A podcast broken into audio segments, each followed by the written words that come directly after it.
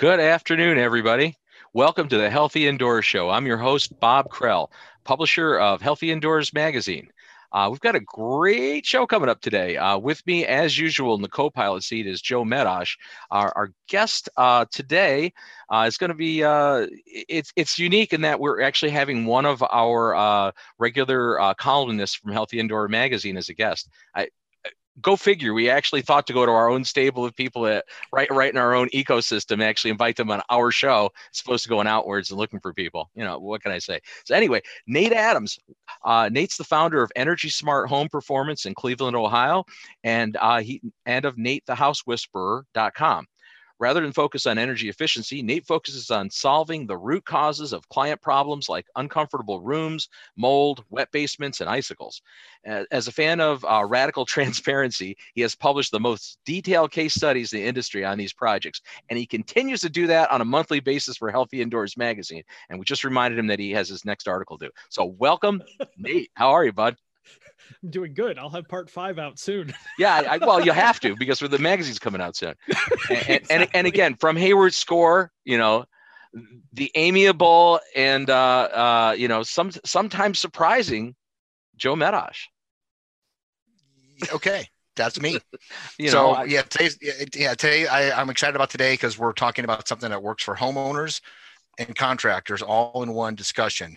So we've been challenged to try and figure out how to meet that goal. So that's our focus today, is that your mom and your HVAC contractor can both understand what Nate wants to explain to you as to how to make your system work more efficiently.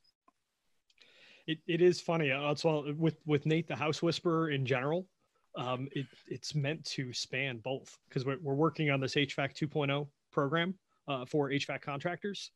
So our main goal is to provide really good experiences for both contractors and homeowners. So it means we have to teach both. And yeah, it's a hell of a straddle. So I guess I'm going to jump right into it and go, you know, so Nate's ongoing series for us of late. I mean, it's been several years. I can't even remember how many years you've been in the magazine, probably 3 plus, because the years are flying by as I get grayer and less cohesive. Yeah, I know. You know, Joe, you know, we don't know with Joe. Well, you're going to find out today. So let's do it. So anyway, so Nate's been writing of late a series called Badass HVAC, and he's coming up to part 5 of that. So, you know, I guess my first question, I guess it's got to, do you hate natural gas? I don't know how else to put it, you know, because it seems like Nate, I will say, those of you who haven't read the articles in Healthy Indoors, first of all, you should read them.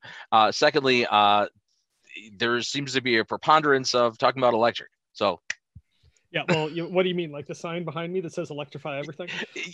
Kinda. Yeah. And one of my clients made that for me, and he's just about to electrify his house too, the new place that he just bought. So do I hate natural gas? Sort of. It's mainly a pollution argument for me. You know, when we burn stuff, bad stuff goes in the air. And who knows how much of the stuff we have to burn, and the stuff that we're getting to right now oftentimes comes with other problems, screwing up groundwater and so forth. But that's a whole nother piece of the puzzle that will just end up ticking people off one way or another. But when it comes to Badass HVAC, so the system, it's one system. The subtitle for it is Nearly Perfect HVAC, because it can provide really good air quality and really good comfort, almost all the time, not quite, but almost. And to be able to do that, one of the hardest parts of being in climates like, well, Joe's now in Colorado, and it's dry there. Punk, you don't have to worry about humidity anymore. But for all of us that are in what Teddy Bear, Ken Gehring of Thermostore calls green grass climates, it's where your grass stays green all summer, even if you don't water it. basically east of the Mississippi, we have humidity in the summertime that we have to deal with, and usually spring and fall. And that can cause all kinds of chemical problems, chemical interactions in the house. It causes mold, dust mites propagate more, viruses, which we care about a little more than usual at the moment when you get to very high levels. So being able to control that humidity requires on-demand dehumidification pretty much all year. And what we found was one of the easiest ways to provide that is with high-end heat pumps. It's specifically a Carrier Infinity model. And then there's a bunch of brands that are the same piece of equipment. But it has what's called reheat dehumidification. So the air conditioner runs, takes the heat and the humidity out, and then you run the strip heat or the backup heat while the air conditioner is running, and you add the heat back in. So you dry the air without cooling it. And so that allows us to keep a house dry all the time without a separate dehumidifier.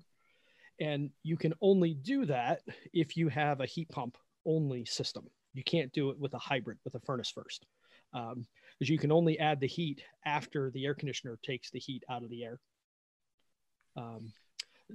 With the furnace, let's go to one fundamental. Yeah, let's explain one fundamental. Why don't you just explain the heat pump? And that my version is it's a reverse air conditioner. So why don't you just explain the difference between a heat pump, or if I were to go outside, how would I know if I had a heat pump?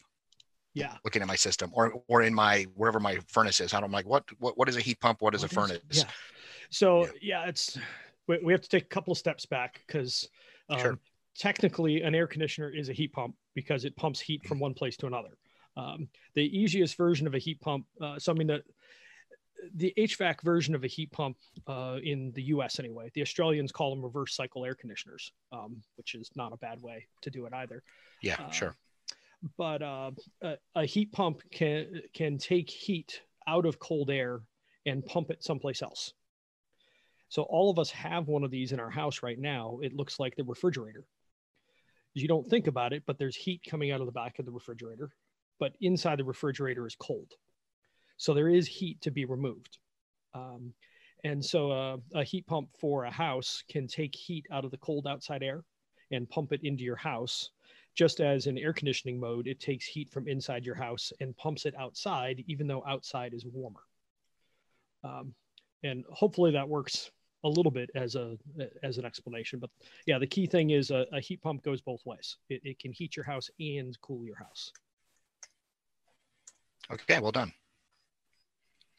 So you brought up that term badass HVAC, and that's the moniker you came up with. Why? Why that? I know we ended up using that graphic and we put that out there. I'll flash it up again. I love the donkey graphic. Yeah. It's hilarious.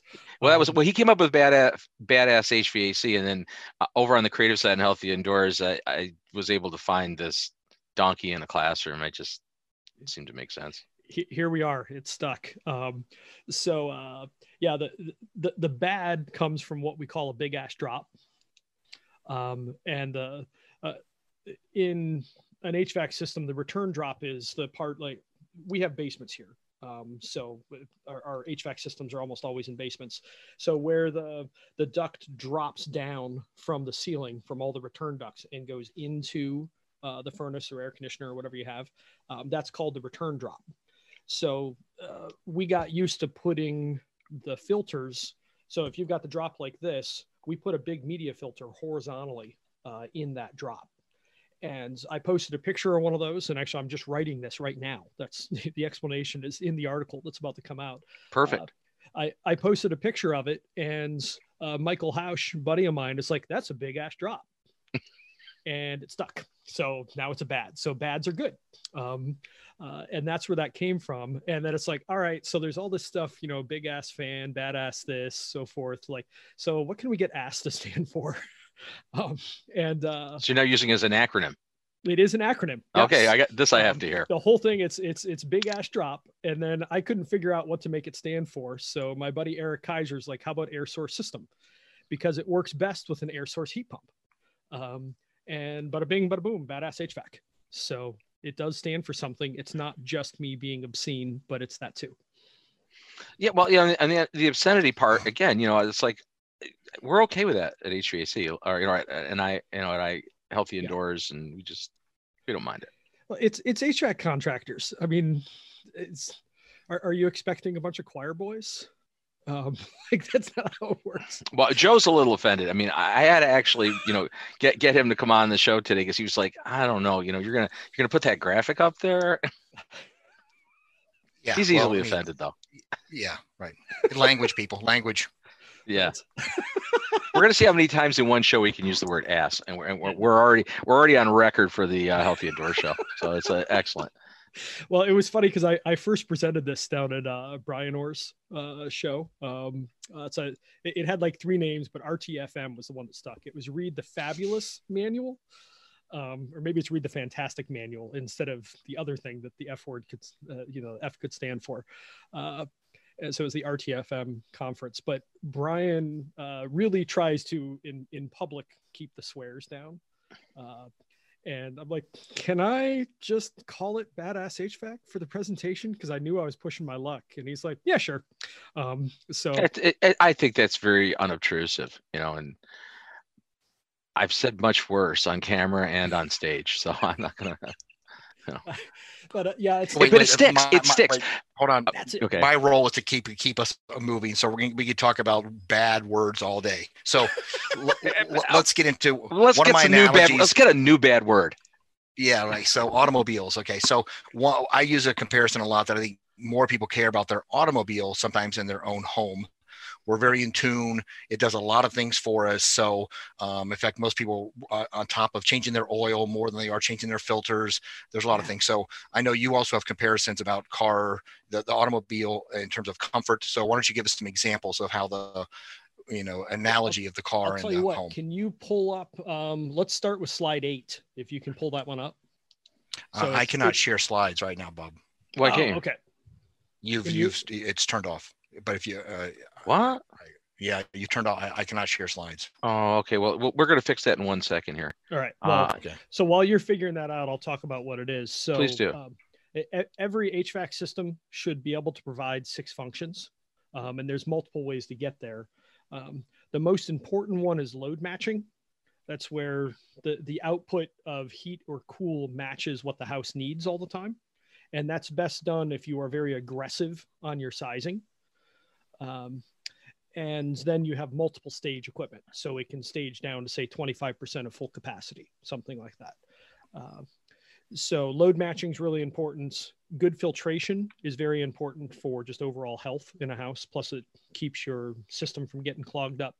It's funny, I got to go make sure that I'm putting these in the right order. Dehumidification, which we already talked about, and it's best done with a heat pump only system with reheat, fresh air. Particularly in the midst of this COVID thing, like fresh air is becoming a bigger deal.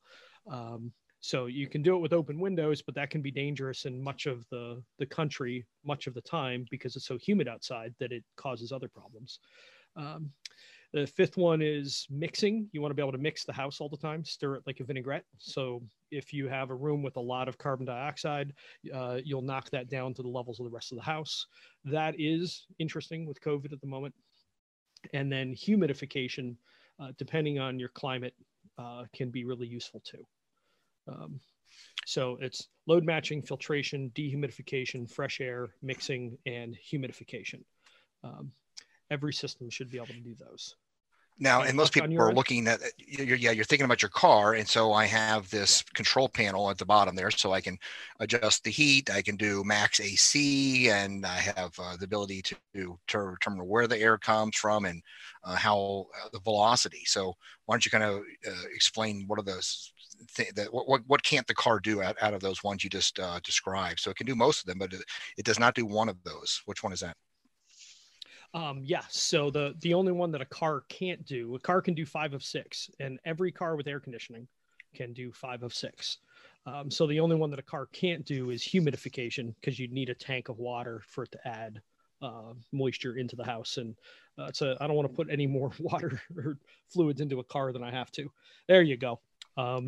So this is out of HVAC 101. It's the 2nd chapter of my book, and our HVAC 2.0 beta contractors have found this immensely helpful to send out before they go to see a client. because it helps people understand what the differences are. Like when we first learn of any product, we tend to think that it's a commodity and there aren't a lot of differences. My favorite example is paint. I bought a $12 can of ceiling paint years ago for our second house. 3 coats in, we hadn't finished covering. We were just doing white over white, going from glossy to flat, and it hadn't done it. And I put 3 coats on that ceiling. And I ran out of the $12 gallon and had to go buy another gallon. I'm like, this is crap. So whatever product you're looking at, there's different levels, different grades, and understanding what those are is important. And also understanding what the functions are is important. And back to the car here, cars have all kinds of variable speeds, all sorts of different things that you can play with. And we also understand all of these things intuitively. Like if you look at the, well, if you get that one back up, but you think of on your car or an older one, I mean, now they just have, you tell it what temperature and then you get 2 sides so that you and your wife can actually be both relatively comfortable. But you get a dial of full hot or full cold. So you can match what the car needs, because you first get into the car. There you go. And, you know, it's really hot or it's really cold. So you're going to run the HVAC flat out for a while until it takes the edge off of whatever the temperature is. But, you know, once you've been driving down the road for 15 or 20 minutes, you're not going to leave the heat or the air conditioner running full tilt. You're going to back it off. So all cars can back it off. Almost no houses can. Houses have an on-off switch. It's, do you want heat or do you want cool? On, off. There's no in the middle. Cars also have variable fan, so you can run it low and then it's not very noisy, or you can run it all the way high and you usually have to speak up to talk over it. And then cars can also aim where you want that flow to go. So, you know, you can hit yourself in the face, you can put it on the defroster, you can send it to the floor, or some mixture of all those. There you go. There's the on off. So that's the load matching. And the curse of houses is when it comes to load matching, if you have an oversized furnace or an oversized air conditioner, you're going to blip the temperature up really quickly, and then it's going to slide down again, or vice versa if you're running air conditioning. You really want a nice, stable, steady temperature in the house. You don't want it doing this. You want really steady. And unless you have tightly sized HVAC, you're not going to get that. Because even if it's running on low stage, it's still going to be heating or cooling the house too quickly. So let's expand on tightly sized. So let's talk about briefly. So there's, sure, you know, that we're talking about the unit itself that actually which moves the air. We're talking about ductwork. We're talking about the resistance of the filter and the design. So one of them I can try to upgrade. In fact, one of the reasons that people are doing this is because their system is dying, or they think it's dying, and now they're going to do an upgrade. So let's, once you describe briefly about, here's some design considerations, which most people don't understand that as a concept. Even some HVAC contractors don't. Like, I'm going to swap out this one with the same one. It's just newer and looks better. So explain the concept of a design versus just, you know, swap in a box. Well, do they actually do, I mean, first question, Joe, is actually, is it common for there to be a real mechanical design in a residential system, or is it just equipment slapped in, ductwork placed where it fits around everything? And, you know, well, it works required for a while. So, I mean, it's, you know, you're only supposed to drive the speed limit too, but that doesn't mean that people do what they're supposed to. So I don't, the only time I'm below the speed limit is as I'm accelerating through it. So yeah, there's a couple different ways we can parse that. So design to me would be like the entire view of what you're going to do for the HVAC system for the house. So that's going to involve what's your filter going to be, what size ducts are we going to hook it to? You know, there's a lot of other pieces. But if you look at the size of the equipment, that's really critical to understand. And there's one number that basically rules the sizing roost, which is the blower door number. It's how much air a house leaks. So if you don't have a blower door number, and I've watched these load calcs, and I've done these load calcs. So say you've got a 2,000 square foot house, and it's, well, we're all kind of in the same climate, actually. I think we're all climate zone 5 at this point. So say it's a 2,000 square foot house and it's really leaky. That may actually need an 80,000 BTU furnace to keep that warm on a 5-degree day, which would be about where our design. I guess with the loss. Yeah, that's the loss. Yeah. And that happens to be kind of a mid-sized furnace. So furnaces are like 60, 80, 100,000 is like the common sizes, where heat pumps are in tons, which is 12,000 BTUs per ton. And it's how much heat it takes to melt a ton of ice over 24 hours. Because originally when air conditioners were developed, they were competing with ice. And we still have a 120-year-old metric. And they're, to clarify, they're talking about cooling capacity and with the tonnage. Yeah, well, but it can be heating too. Right. So, I mean, 2 and 3 ton heat pumps are your common ones. So 24 and 36,000. So anyway, leaky house, 70 or 80,000 BTUs is needed on that cold day. Most houses, when we test them, we find that they need closer to 40,000 BTUs. So they're in the 3 ton range. Mm-hmm. And if they are relatively tight, meaning say their blower door is about, it's fairly tight. Say their blower door is half what their square footage is. So they have 1,000 CFM 50 blower door test on a 2,000 square foot house. That house might only need 2 tons to keep it warm. In fact, Bill Spohn's building one right now, and he's putting a 2 ton heat pump on a 2,800 square foot house, something along those lines, in Pittsburgh. So, I mean, that's not the warmest climate in the world. And so the curse is, if you don't know the blower door, we're looking at between 24,000 and 80,000 as the right size piece of equipment for that. So it'd be like walking into the store and asking the clerk, so what size do I need? I don't know, small, medium, large, XL, maybe a double X. Yeah, it's a big range. Yeah, it's whatever, like just pick one. But instead of it being a $12 or a $50 shirt, it's a $10,000 piece of equipment that you can't return. So once you make that choice, you're stuck with it for 15 or 20 years.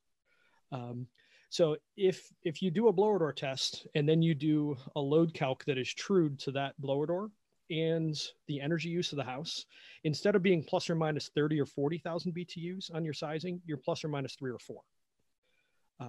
And with the standard sizes being 12,000 BTU increments or 20,000 BTU increments, what size you need once you have that. Like it's very tight. Let's pause right now that most heating and cooling contractors, I leave out the V because they usually don't do the V. So they're heating and cooling contractors, sorry. Mm-hmm.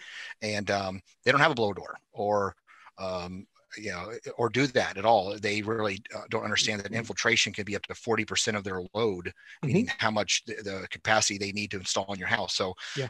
You're asking for your HVAC contractor, I accidentally put the V back in, to make sure they understand what infiltration really means in your house, and yeah. do they have a blower door or have somebody who can come over and do a blower door test. So that's one caveat when you're looking for your list of stuff to talk to your contractor about. Do they have a blower door and know how to use it would be the question that I would be asking. And are they going to do duct leakage testing too? Yeah. I mean, maybe not just a blower door. Maybe you should bring some form of a duct blaster unit too. Depending where you are. Duct tester. I know that's a trade name. Oh, you're right. He's so politically correct, and he's not. That's the part that. But anyway, carry on. Joe doesn't swear except for what he does. Yeah, exactly. It's in the green room he was swearing. Well, this whole thing is the green room, really. Yeah, true. So a couple of points there.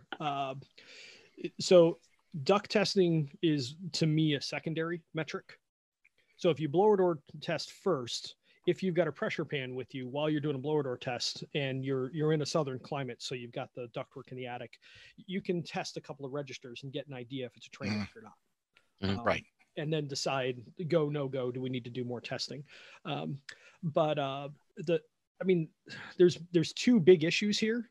A, homeowners have to be willing to ask for it and pay for it, and B, contractors need to have one, and they really should have a good process to follow for doing that, because if we are expecting everyone to be Michael Jordan level talent, we're going to fail. And to me, that's the building performance world has expected that for years, and there's a reason that's it isn't growing and it's problematic. So, I mean, that's where we have been creating the HVAC 2.0 process, which at least offers a blower door test to everyone, every contractor that's using it. We don't expect everybody to take it, but at least it's offered. And if we can get to where healthy and comfortable homes are available to anyone that wants them, to me, that's the big piece. So yeah, but so you HVAC contractors out there watching, like, it's not that hard to run a blower door.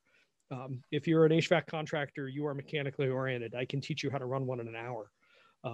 It's not that hard. And then you can go screw it up like I did, because I had no idea what the hell I was doing when I first got one. And I didn't turn my boiler off. And I had the blower door on, started walking down, go downstairs, and I see flames, 200,000 BTU shooting sideways out of my boiler. That's odd. That was no good. I have never gone up those stairs that fast before or since.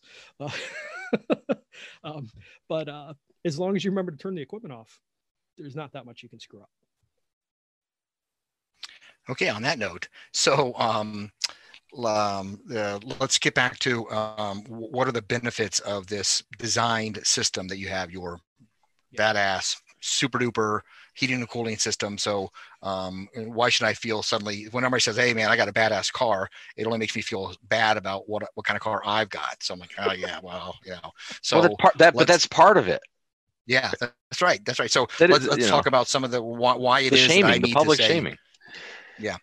Because of course the heating and cooling contractor is going to show up and he's going to be like, oh yeah, man, we do badass all day, you know. But I'm like, well, is that what you do on the weekend, or are you installing, a good system? So let's clarify what is it that they're installing and how to get some technical stuff behind that. And many of them are bigger is better, right? I mean, that's still that mantra is still out there, especially on the cooling side. Hey, you know, if one ton's good, two tons got to be great.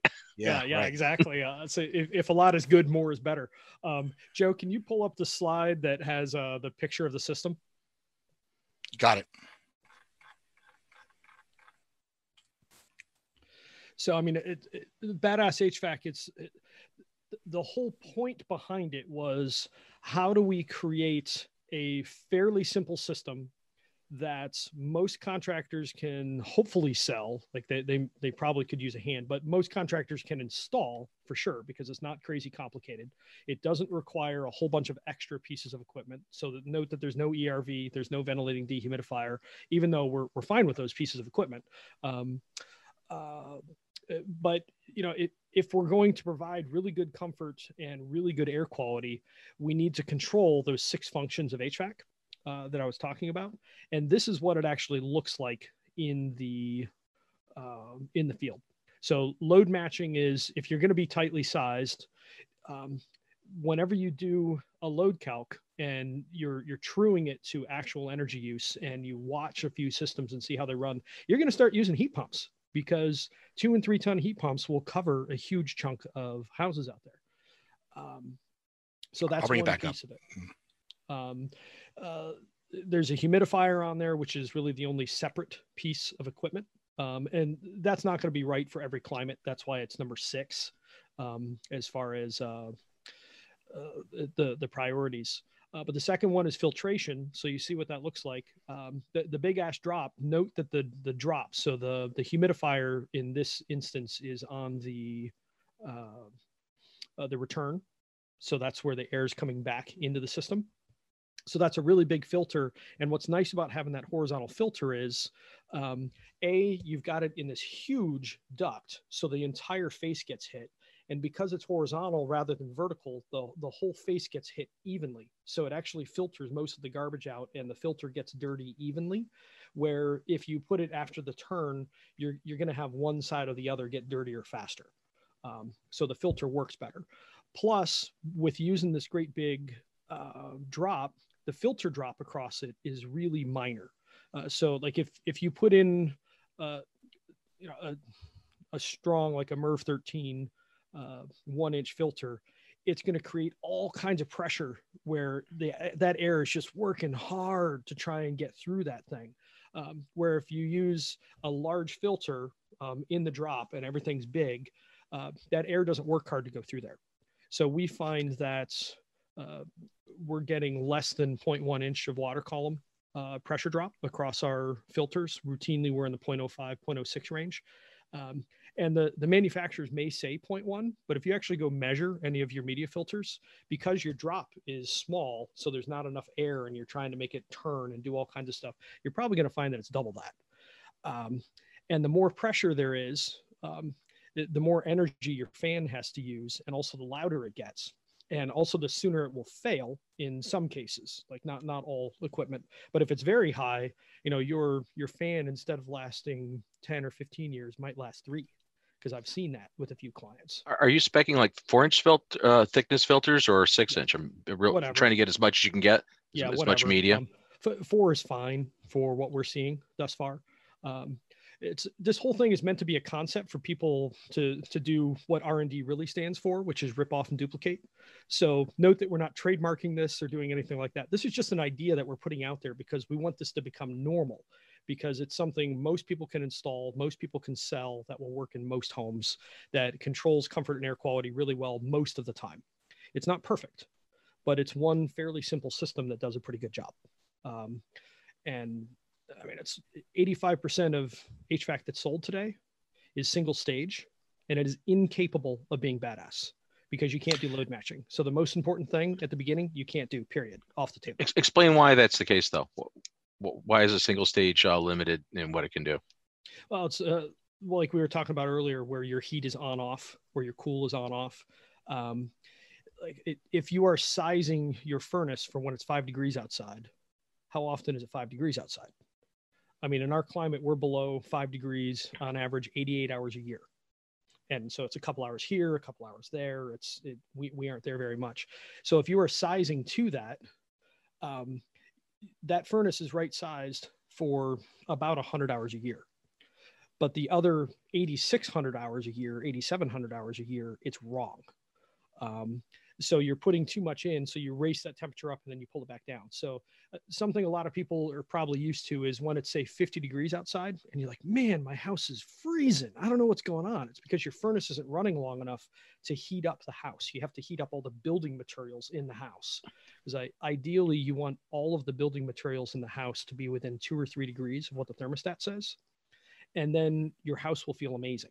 That's what we do for our clients. One client last year, it was awesome. She's like, Nate, I feel like you put a whole bunch of invisible radiators in my house. Yeah, you should create radiant heat sinks all over. I mean, effectively, that's what you've got there. Yeah, it's awesome, mean radiant temperature, which is all in chapter 1 of my book, free download. Let me catch one of the jargons that we just brought, which was a single stage. And to clarify that, newer units have the ability for a motor to run on either variable speed, which means it can fluctuate depending on what your needs are, or it actually has 2-stage, which says it's like high and low, like a gear on a car, or single stage is it just runs. It's kind of like a bicycle with no gears. It's all it can do is to do this one speed. One gear. It's on all the way or off. There's an important distinction here. So there's output and there's fan, which are different. So you can have a multiple stage fan on a system that's only on off. So say you have a 60,000 BTU furnace. Your options are 60,000 BTUs or nothing. It would be a little bit less because it's not 100% efficient, but say it's 56,000 BTUs or nothing. That's your option. And so, yeah, you could get a 2-stage, and a 2-stage low stage is usually about 2/3 of full capacity. So it would be 60,000 and 40,000, something like that. And the same thing goes for 2-stage heat pumps and air conditioners. But ideally, if you want to step up into the fully modulating equipment that can vary in 5 stages or 100 stages, something like that, they'll step down to about 1/4 of their full capacity. So now if we run a 3-ton, 36,000 BTU heat pump, it will step all the way down to 9,000. And instead of only being able to match what the house needs heat-wise, for a few hours a year, now we can match what it needs about half the year. And the other half that it isn't, like, it's 60 degrees outside. If it, like, we're not that uncomfortable when it's 60 degrees outside. Like, it's like 60 to 75. That's kind of a sweet band, the windows open kind of area. But it's really critical to size things as tightly as possible, as small as possible, so that all the pieces of your house are about the same temperature and they're close to that thermostat. and then also run multiple stage equipment that runs almost all the time, which seems like it should use more energy, but it doesn't. It's kind of like, we probably did this as kids riding a bike. Like you're going along and then you're like, I'm going to pedal like crazy, like a little kid. And then you stop and you're like, and now as adults, we know, let's keep those pedals rolling. Long and steady. Too hard. Yeah. Let's just keep going. And so like you expend the same net amount of energy with both of those tactics.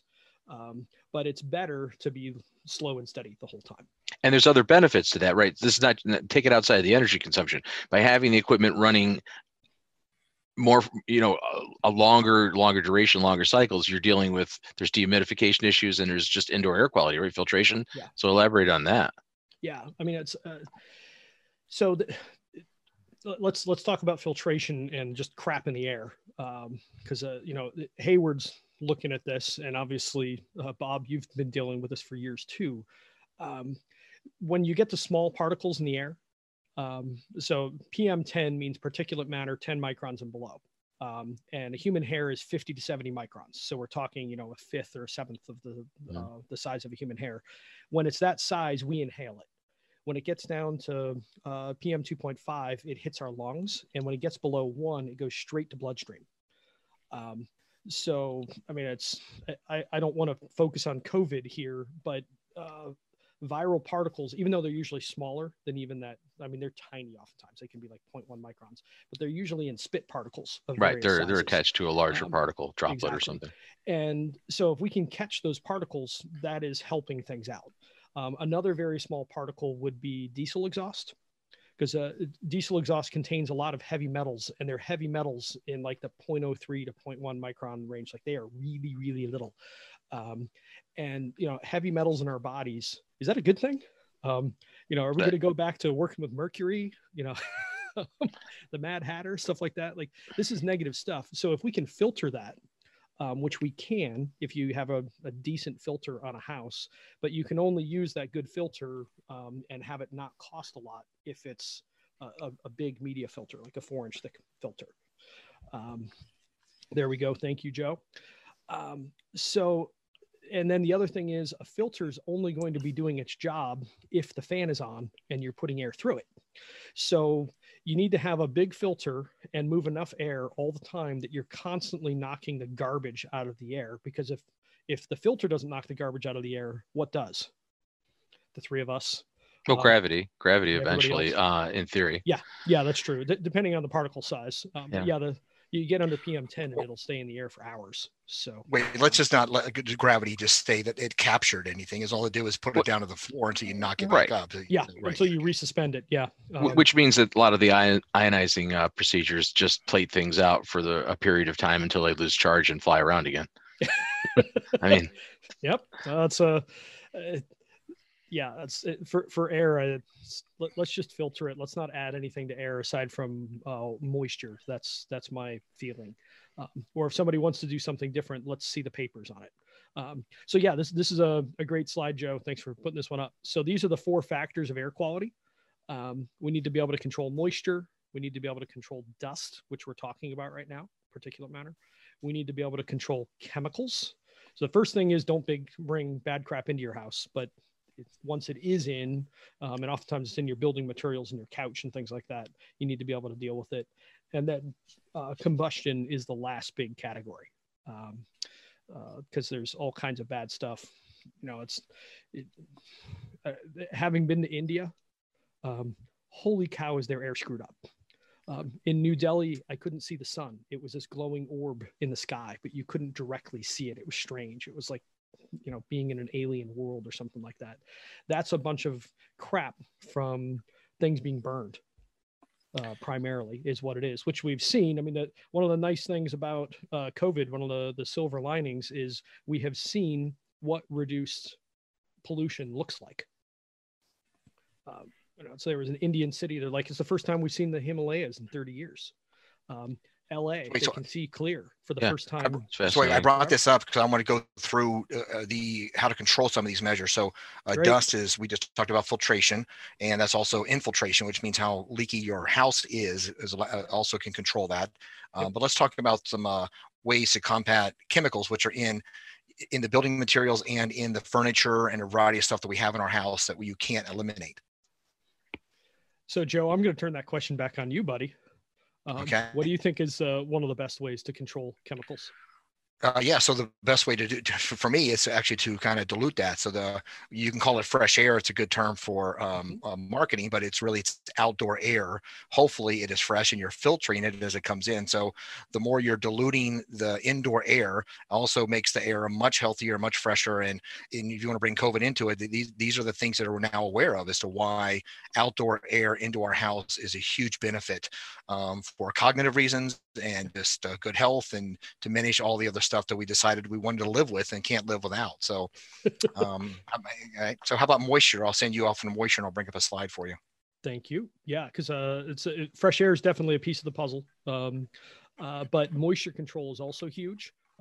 Yeah, if you have that slide of like the ASHRAE with all the wedges and so forth, that's probably the best one. But like chemical pollutants, when you get to higher levels of humidity, everything off gases more.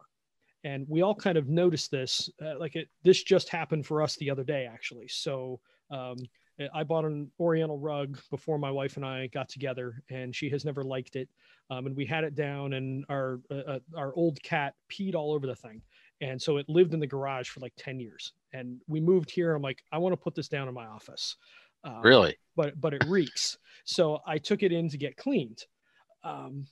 And I got it back. I'm like, it still smells a little bit funky. So I'll just set it here and maybe it'll air out. Well, we just got to higher humidity levels a couple days ago. And my daughter's room where I had thrown the thing was just reeking of cat pee, and we don't have a cat anymore. And I'm like, crap. But that is VOCs off-gassing. You know, when you add moisture to chemicals, you start to smell things that you didn't otherwise.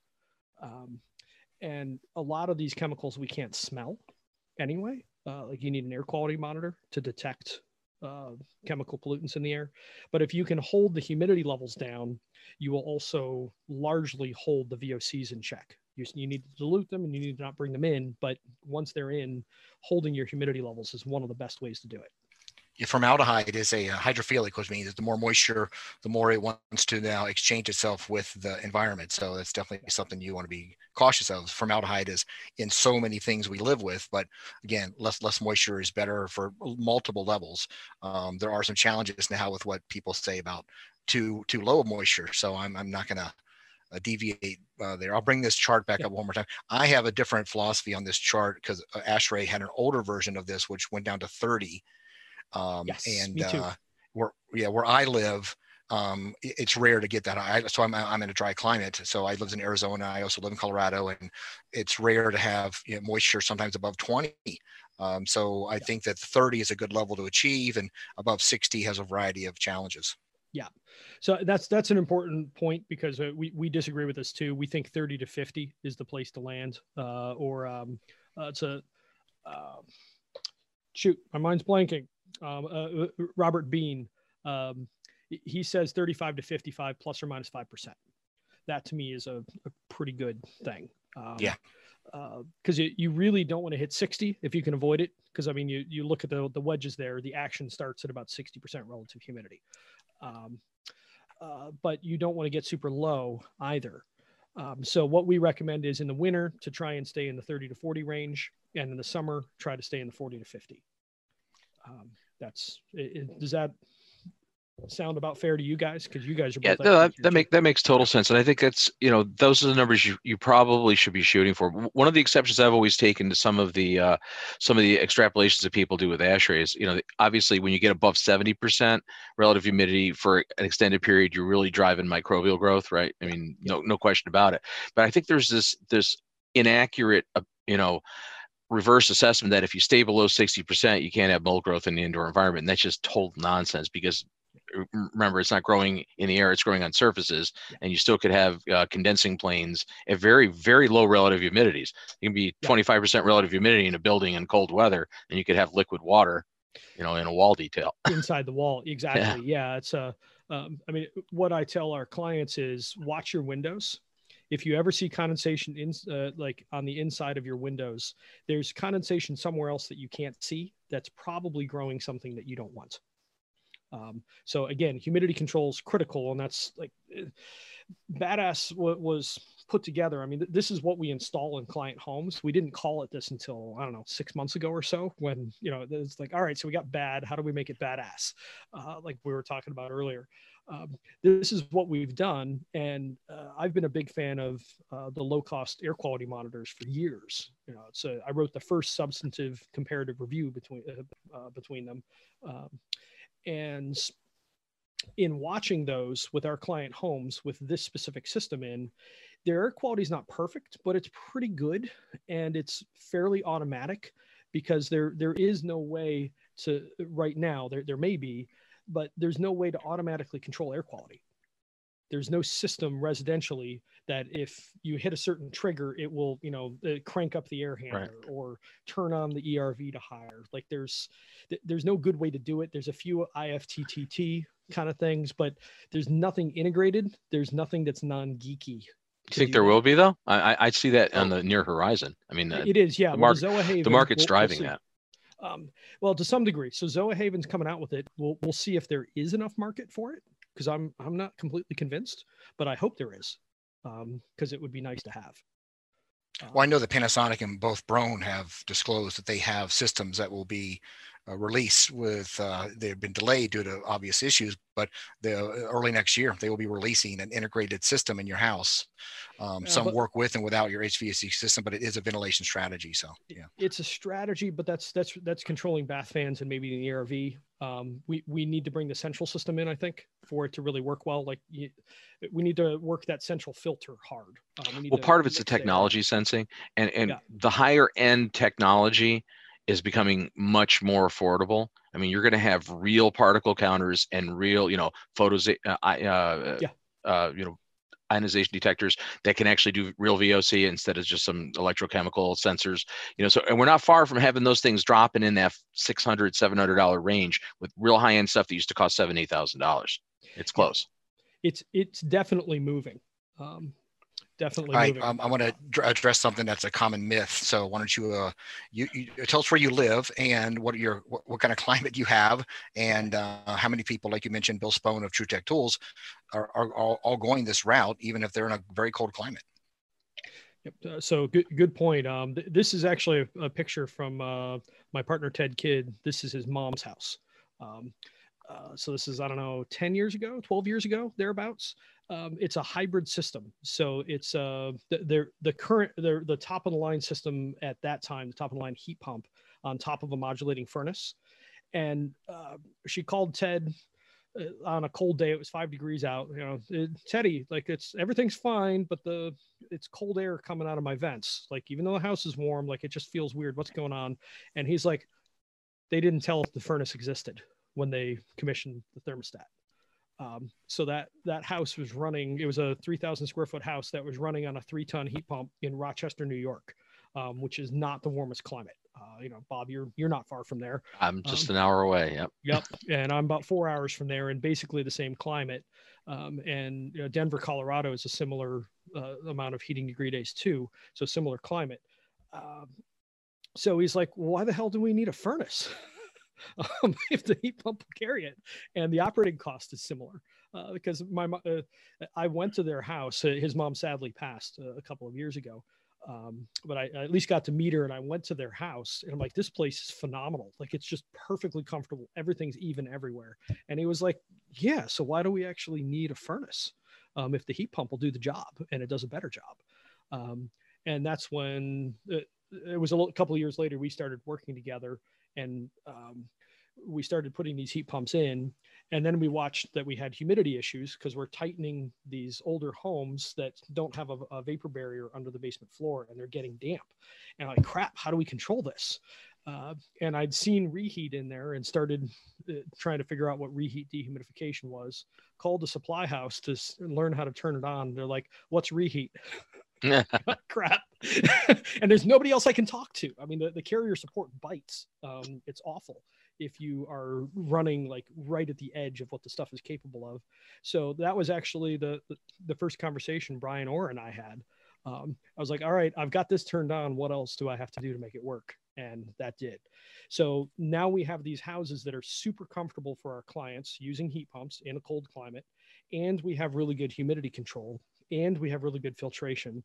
And we have a simple fresh air system where it's just a duct going to outdoors. There's all these pieces of the puzzle that are all together in one piece of equipment. And with 15 minutes of punching buttons after the system's put on, I can configure all this stuff, and the thing's, you know, good until it gets ripped out. And yeah, Joe, this is an important thing. We were kind of touching on this earlier.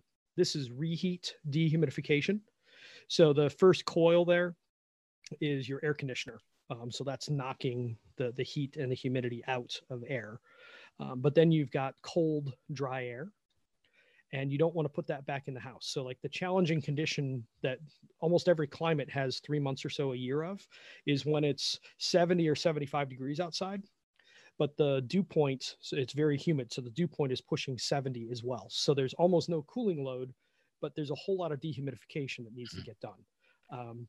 And if you don't address that, yeah, we're actually in that season for a lot of areas right now. Yeah, that yeah, the whole East Coast is there. Mm-hmm. Yeah, yeah, we're starting to head there. Even in Syracuse, it's actually gotten warm enough. There's sun again. It's back. I had snow 2 weeks ago, so that's no more negative thoughts for the long. It's hard, you know. I know, right? Yeah, our winters are long. February or March every year. It's like, why do I live here? And then you get the summer. You're like, oh, this is it.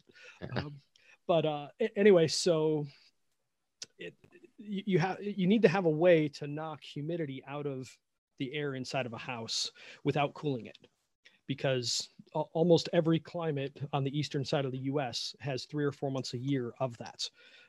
You get to where it's hot and the air conditioner is going to run enough to keep the house dry, but it's those shoulder seasons where things get smelly, like my rug starting to smell. If we don't have control over those, it's going to be problematic. And if you look back at the weather records, there's I forget the name of the website now, but I did a whole presentation at the Healthy Building Summit called The Coming Mold Explosion. Our dew points, the amount of humidity in our climates, is up like 2, 3, 4, 5 degrees on average, going back over where it was 50 years ago. Mm-hmm. Things are shifting. Yeah, there's no question. Things are moving. So we have more humidity we need to control. But then if you put in a high-end piece of HVAC that is supposed to be very efficient, part of how they get that efficiency is a game. So they run the temperature of the coil inside of it higher. So instead of an old unit, an old air conditioner running the coil at like 37 degrees, where it basically acts as a sponge. So however cold the coil is, if there's more humidity, if the dew point of the air is above the coil temperature, it's going to suck that moisture out. And I know this is kind of technical, but it's how it works. But the colder the air conditioner is inside your house, the better it dehumidifies. And the old stuff was just a sponge. They almost froze those coils all the time. But now with the higher efficiency stuff, we're running 50, 55, maybe even a 60 degree coil. And so there's almost no dehumidification being done. So you put a new air conditioner that is more efficient, but it doesn't do a good job dehumidifying. So the house gets damper, our dew points are rising, the trees over that house are growing, so it's now more shaded than it used to be, and it's a recipe for disaster. I mean, it just is. So a lot of my friends are saying they're getting all kinds of mold calls they never got. And it's been driven, it's been driven by trying to increase those SEER ratings and, make these units energy efficient, which they've done, right? The newer breed of air conditioners are much, much better at not spending energy consumption, but they don't do a very good dehumidification job at all. Well, people bring in fresh air right into their system is what they think. Oh, yeah, I can bring fresh air directly into my system, not realizing the amount of moisture that hits a cold surface and, it's a mold. the factory right there. And the thing is, that's a factor that, you know, it's funny, like down in the Southeast, you know, in the Gulf areas, they're more conscious of the fact that, you know, you've got a lot of latent load in those climates. It's hard to bring outside air in. But there's this misconception, I think, in the North, right, where we are, Nate, that, you know, oh, you know, you don't really have a moisture issue to deal with. Well, yeah, we do. From about late May until August, end of August, we act like almost like a Gulf Coast area for a period of time. We get a lot of humidity here. Yeah, and even through October. I mean, yeah, we can't handle it. 30-degree dew points into October. So we're starting to run out of time here, but this question I had to ask, because so you're saying that the typical heat pump systems that you're looking at are probably a 3-ton. That's a size that kind of fits in. If there was a size that fits many, or not, I'm going to say all, not maybe most or many, that would be a 3-ton. So what type of cost differential are we looking at for somebody going with that type of mechanical configuration over, say, a conventional single stage or even a multi-stage system? What's the difference in retail on this? Typically. So if you're looking for a good professional install of a furnace and an air conditioner, standard single stage, you know, maybe reasonably efficient, you know, decent piece of equipment, not bottom of the barrel, you're looking at probably $6,000 or $8,000 for the thing. It's going to depend. Like in California, it's $25,000. It's like, I don't know what it is with the costs out there. It's like everything's triple or quadruple. You know, $6,000 or $8,000 for a lot of the country is where you are. Where if you want to step up into like a badass system, you're going to be somewhere between, say, 10 and 15. You know, it's going to depend, but you're talking about a push of a couple thousand to maybe doubling the cost. You know, it depends on a bunch of things. Like, are there a whole bunch of duct adjustments that need to be done at the same time? Do they have to run a new electric line if you're doing a heat pump? So you got to run, and maybe it's hard to get the electric line there. Yeah, maybe you've only had 110 wired to it before, right? Yeah, and even if it's 220, it's going to be a 30. It's like enough. Yeah, it's like we enough amperage. And if you want 15 kW backup, you need basically 100 amps. So you need a big fat wire. But yeah, those are it's the incremental cost. So are you going to get heating and cooling for $6,000 or $8,000? Yes, but if you spend incrementally not that much more, you get an amazing house and a really good system that likely has good longevity and will keep you comfortable for years to come. How about operational payback? Are consumers looking at an appreciable difference in operating costs? So if you're going, so here we have incredibly cheap gas. It's 35 cents a therm for the gas here. When you put in the meter fees and all the other stuff, it ends up being like 70 cents, give or take. What we find is heat pumps versus gas are within a couple $100 a year cost-wise. If we can get rid of the gas meter, the meter fee here is $30 a month. So it's $350 a year, $360 a year. That oftentimes brings the operating costs the same. But at the end of the day, the operating costs don't matter that much because our clients are like, I can't believe how comfortable my house is and my bills didn't go up. That's all they care about. Or even if they go up a little bit, they don't care. My bill went up $200 a year. How many people are going to notice $200 a year? I think it's a negligible amount of money if you have a more comfortable environment and and obviously a healthier environment if you're controlling humidity better. So that's a good thing. Joe, you always have a closing question here. So.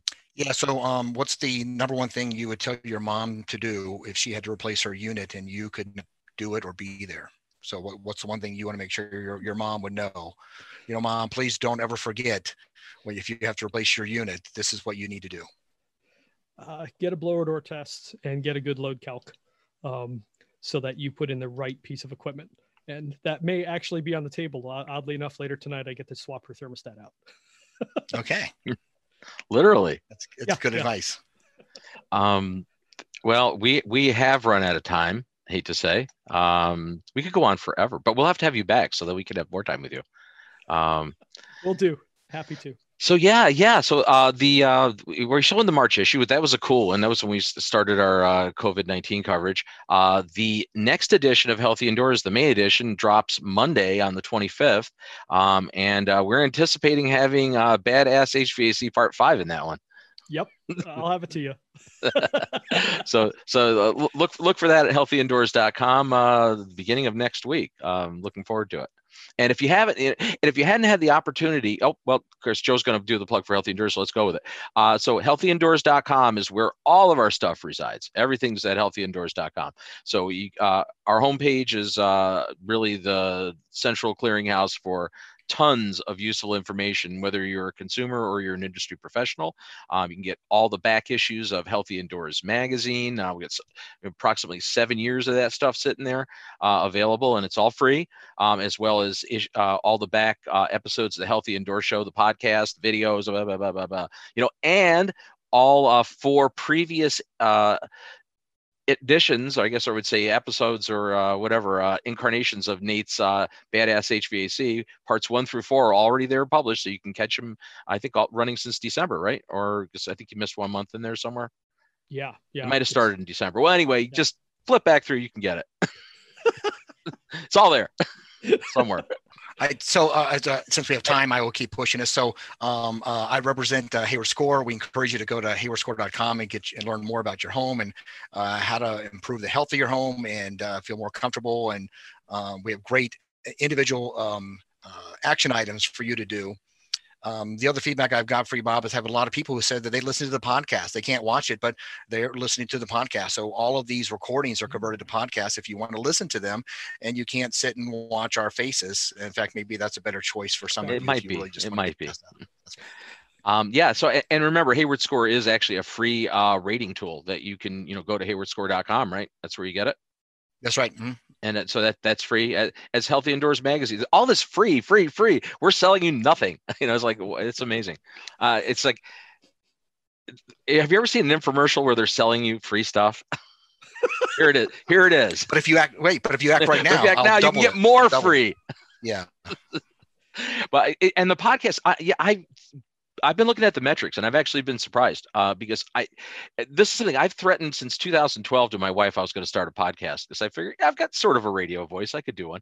And it took literally 7 years to finally get one. And we got it because we started the video show, and let's make an MP3 of that show and throw it out there. The first several weeks of the show, by the way, the podcast had video podcast too. We had video and audio. We stopped putting the video ones up on the podcast because I don't think there's a lot of value in having it there. And it's just, we want to get it up on Spotify, and Spotify won't take mixed format. So that's one of the reasons. So if those of you are wondering why we no longer have a video podcast up there, that's pretty much why. Both of you who were thinking that we just answered all two question, of you. Right? Yeah. So you can go to YouTube though and watch them, right? We're on, yes, the Healthy Indoors YouTube channels. HealthyIndoors.com. They're all on HealthyIndoors.com because they're all Vimeo recordings too. So, and again, that's not an absolute either because iTunes does stream video, so we may put them back up there. It's this balancing act of all the social media out there and media outlets trying to get the right mix. So we're working on it. So with that, I really want to thank Nate for joining us this week. I think I was very informative, and I can definitely see why we have to have you back to continue the discussions. Joe, of course, always a pleasure having you here. Your warm and charming, demeanor. Be nice and I, no curse word. I let it go. I let it. No, I did. No curse words. God's sakes, man! It's like I don't always say bad things. I really don't. It's like, what do you think? I'm Joe Stebrick? Come on, let's stop it. Anyway, sorry, Joe, if you were watching. Anyway, with that, I guess it's time to sign out. So I've beat this horse far enough.